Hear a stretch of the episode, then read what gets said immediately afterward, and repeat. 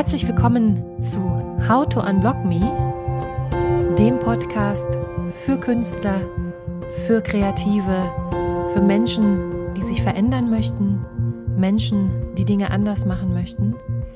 Mein Name ist Susanne Geißler und ich freue mich sehr, dass ihr dabei seid.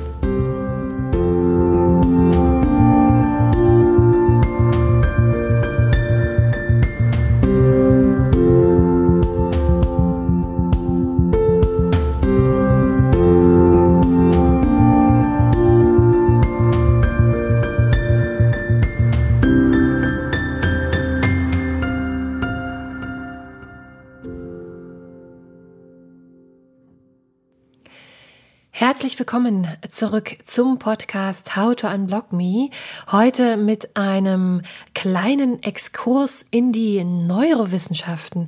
Vielleicht erinnert ihr euch, wir haben ja in der letzten Folge uns intensiv mit der Definition äh, zur Kreativität, aber auch mit den verschiedenen Ansichten in der Gesellschaft zum Thema Kreativität auseinandergesetzt. Und äh, passend zum Anlass habe ich mir gedacht, ich mache heute mal eine Folge, wo wir uns aus der Sicht der Neurowissenschaften Wissenschaften etwas intensiver mit äh, dem Thema Kreativität auseinandersetzen. Und das kommt auch nicht ganz von ungefähr. Der bekannte Neurowissenschaftler David Eagleman hat nämlich gerade eine großartige Dokumentation zum Thema Kreativität, Neurowissenschaften und Gehirn veröffentlicht, nämlich The Creative Brain. Habt ihr vielleicht alle schon ähm, gesehen oder gehört?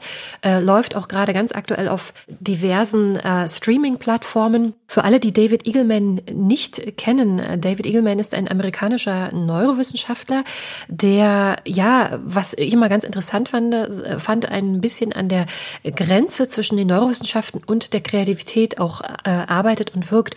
Äh, zum einen beschäftigt er sich seit vielen, vielen Jahren sehr intensiv mit unserem Gehirn. Also wie ihr wisst, sind große Teile unseres Gehirns ja noch nicht so wirklich oder zur Gänze erforscht. Und David Eagleman ist einer der führenden Neurowissenschaftler, die sich sozusagen damit auseinandersetzen und eben auch gucken, wie ähm, verschiedene Areale verknüpft sind, wie wir als Menschen eben auch unser Potenzial ja vollständig ausschöpfen können. Und ähm, witzigerweise habe ich David Eagleman gar nicht als Neurowissenschaftler kennengelernt, sondern als Autor des Buches Some. Äh, vielleicht habt ihr das schon mal gehört. Some, the 40 Tales from the Afterlives, äh, beschreibt er in ganz kreativer Art und Weise äh, verschiedene äh, Situationen nach dem Tod. Also wie er sich sozusagen in seinem Geist erste Szene nach dem Tod vorstellt, also wie Menschen sozusagen in Kontakt treten mit dem Gott und wie die Welt sich gestaltet äh, nach dem Tod. Und ich fand das so ein großartiges Buch.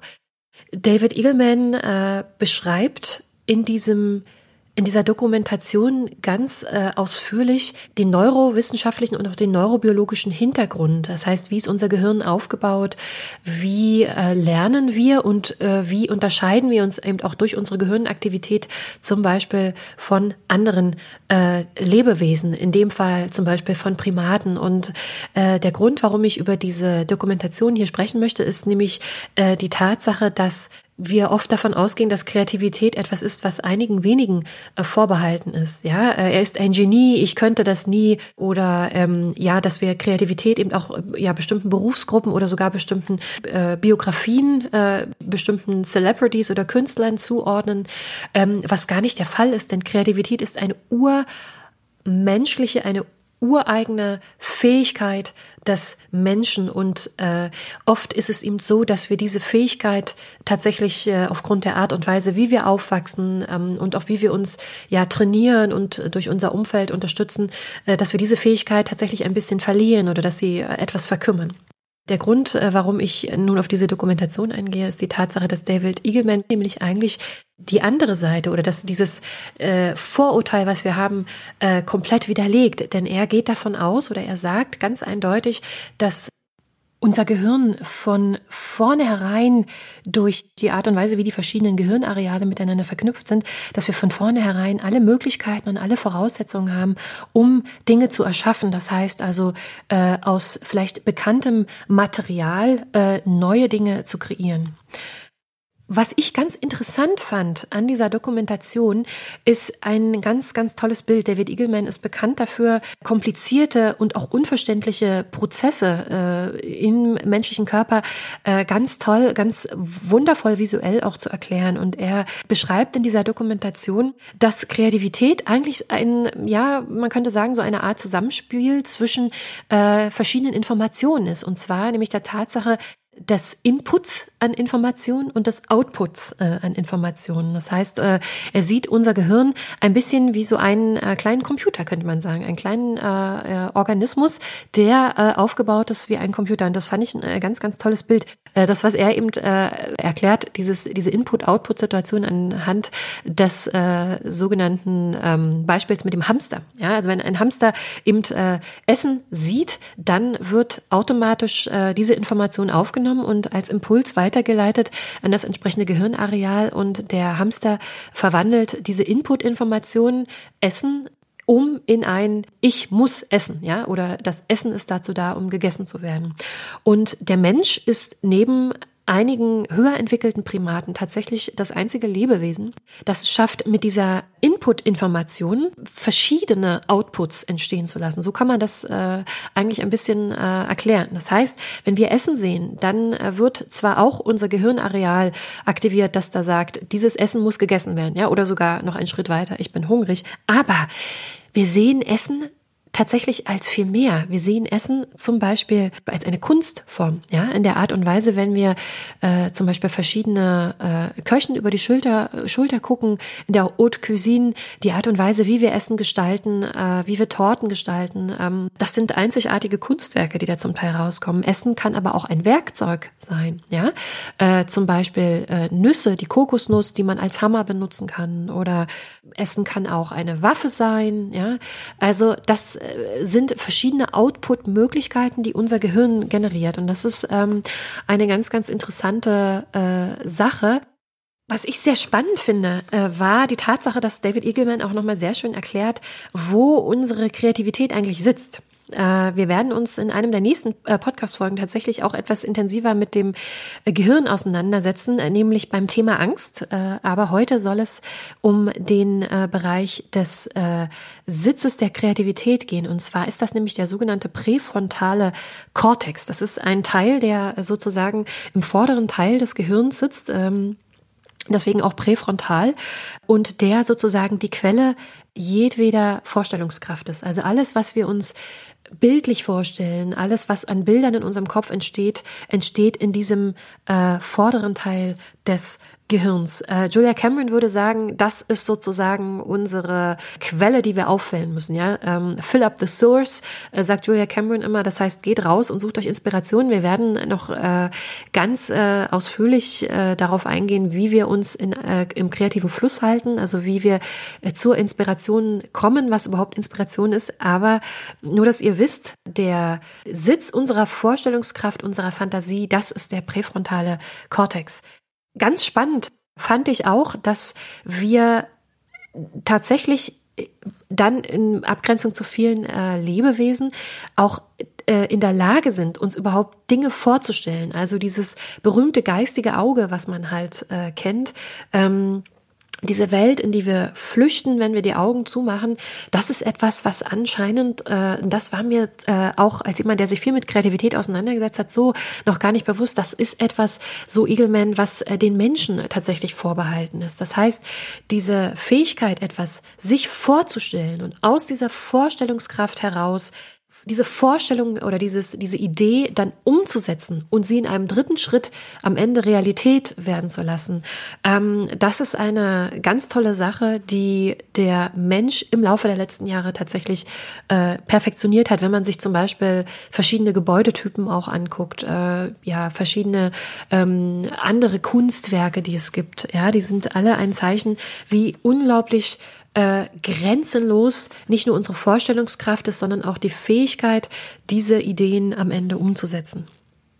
Was ich sehr spannend äh, fand an dieser Dokumentation ist die Tatsache, wie David Eagleman eigentlich mehr oder weniger erklärt, wie man diesen präfrontalen Kortex, also dieses Zentrum der Imagination, äh, füttern kann oder beeinflussen kann. Und dann sind wir auch schon ein bisschen im Bereich Kreativitätstechniken. Ich will da gar nicht zu viel vorwegnehmen, aber äh, ich wollte euch diese äh, Erkenntnisse auch nicht vorenthalten.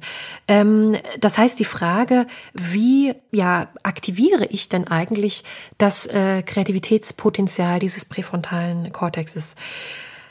Zum Beispiel, man äh, kann zum Beispiel gucken, wie man äh, eine Idee nimmt, ja, etwas, was vielleicht schon vorhanden ist, und sie aber einem anderen Kontext aussetzt. Das heißt, die Vermischung verschiedener Kontexte äh, ist eine ganz, ganz äh, spannende Sache. Das heißt, du hast äh, sozusagen eine Idee und du gestaltest den Kontext oder auch die Umwelt um diese Idee herum etwas anders. Ja, zum Beispiel, dass man sagt, ähm, dass man eine Idee vielleicht, die man irgendwie im Bereich äh, Kunst oder Malerei hat und sie nimmt und sie mit dem Bereich der Musik verknüpft. Oder viel passiert ja auch im Bereich Design, ja, dass sich Designer zum Beispiel Anregungen aus der Natur holen. Äh, wir alle wissen, dass zum Beispiel die, der sogenannte Lotus-Effekt so entstanden ist, ja, in dem die äh, Wissenschaftler äh, ganz stark sich in der Natur orientiert haben, geguckt haben, was bietet die Pflanzenwelt für Möglichkeiten, um Wasser abzuweisen. Und äh, man ist dann eben darauf gestoßen, dass einige Pflanzen dieses äh, oder eine ganz tolle Oberfläche bilden konnten, die äh, das Wasser nicht aufnimmt, sondern es abweist. Und diese, diesen Lotus-Effekt hat man nachempfunden und hat dann dadurch äh, zum Beispiel äh, ganz tolle Schwimmkleidung äh, konstruiert. Ja, das sind so Beispiele. Er sagt aber auch, je reicher und je voller der Input ist oder je ähm, umfangreicher der Input ist, den wir uns zuführen, äh, desto mehr Möglichkeiten hat das Gehirn mit diesem Input auch zu spielen. Ja, das heißt, wir, äh, wenn wir nochmal auf unser ursprüngliches Bild, äh, was Eagleman hatte, zurückgehen, also wir haben sozusagen eine Inputquelle und als Menschen sind wir in der Lage, verschiedene Output, verschiedene Outputs zu äh, kreieren, dann können wir auch sagen, ähm, wir erweitern diese, diesen Eingangskanal des Inputs äh, jetzt kommt so ein bisschen der Musiker mir durch und merkt das, der Eingangskanal und der Ausgangskanal, Input und Output sind eben auch Begriffe aus der Musik. Ähm, aber ich finde, das äh, kann man auch da sehr, sehr schön übertragen. Ja, also je mehr, entweder wir, äh, wir verbreitern den Input-Kanal äh, etwas oder aber wir äh, sorgen dafür, dass wir verschiedene Inputs haben, ja, dass wir verschiedene Kanäle haben, die, mit denen wir unser Gehirn füttern. Das heißt, je reicher und je umfangreicher äh, diese Input-Kanäle sind, desto umfangreicher umfangreicher und desto ähm, bildhafter sind die Outputs, die wir generieren. Ne? Und das ist äh, ja eine ganz, ganz tolle Sache, die äh, Eagleman dort angesprochen hat.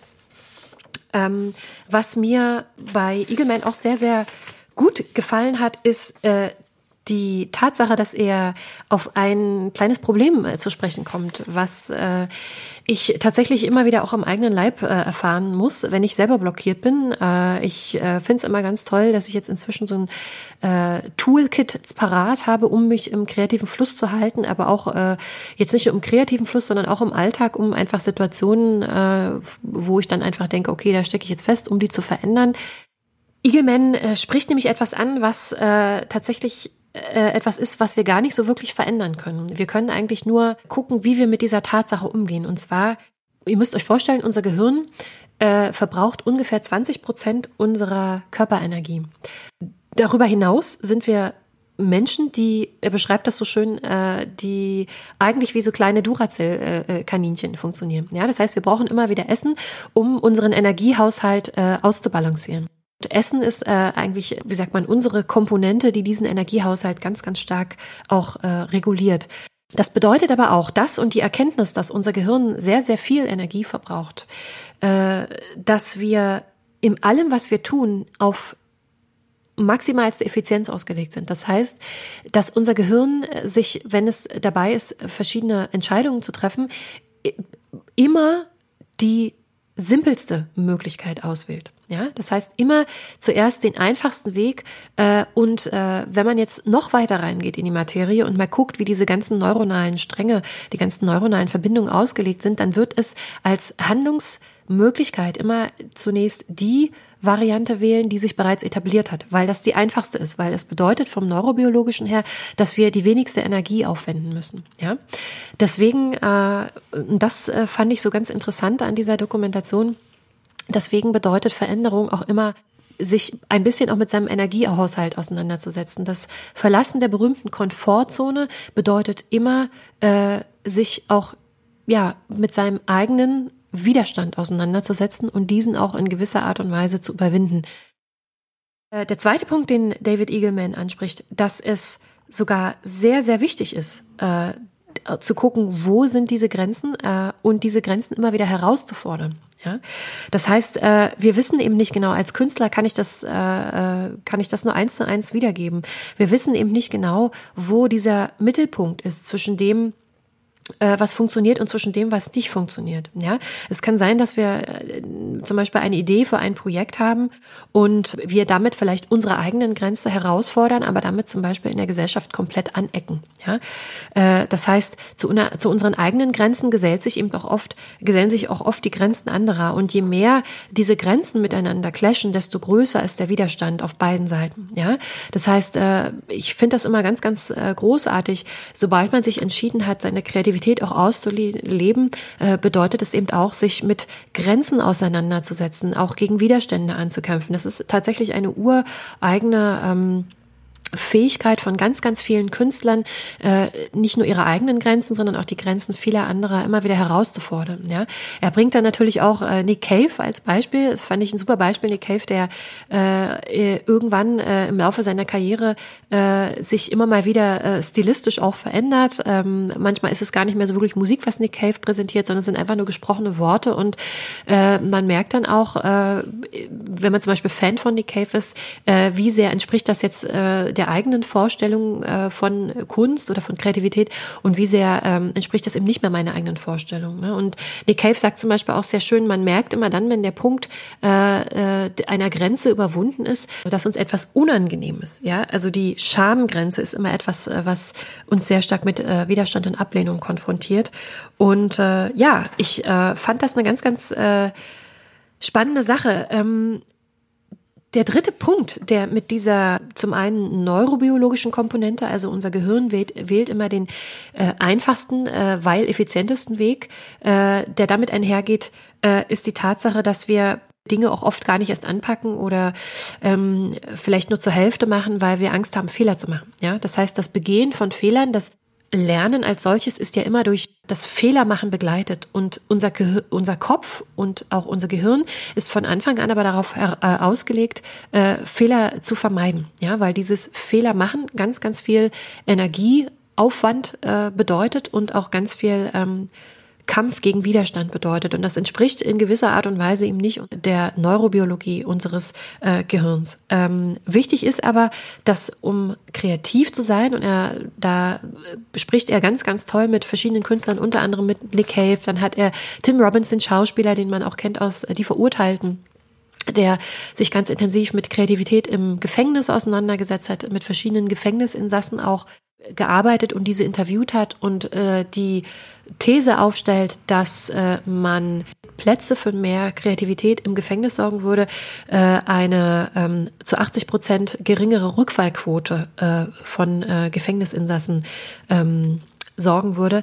Äh, das fand ich sehr, sehr beeindruckend. Äh, Im Großen und Ganzen ähm, Guckt euch die Dokumentation an. Ich finde, äh, es ist ein großartiger Beitrag äh, zu unserer Gesellschaft. Da kann man David Eagleman nur dankbar sein, dass er wieder äh, seiner Kreativität als Filmemacher freien Lauf gelassen hat. Ein wunderbarer Beitrag, wie ich finde, der äh, neueste Erkenntnisse zum Thema Gehirn präsentiert und äh, mit äh, uns bekannten Vorurteilen zum Thema Kreativität gehörig aufräumend. David Eagleman, The Creative Brain. Das war's von mir. Ich hoffe, wir hören uns auch bei der nächsten Folge wieder, dann zum Thema Kreativität und Erziehung. Es bleibt spannend und äh, ich wünsche euch noch ein frohes Schaffen.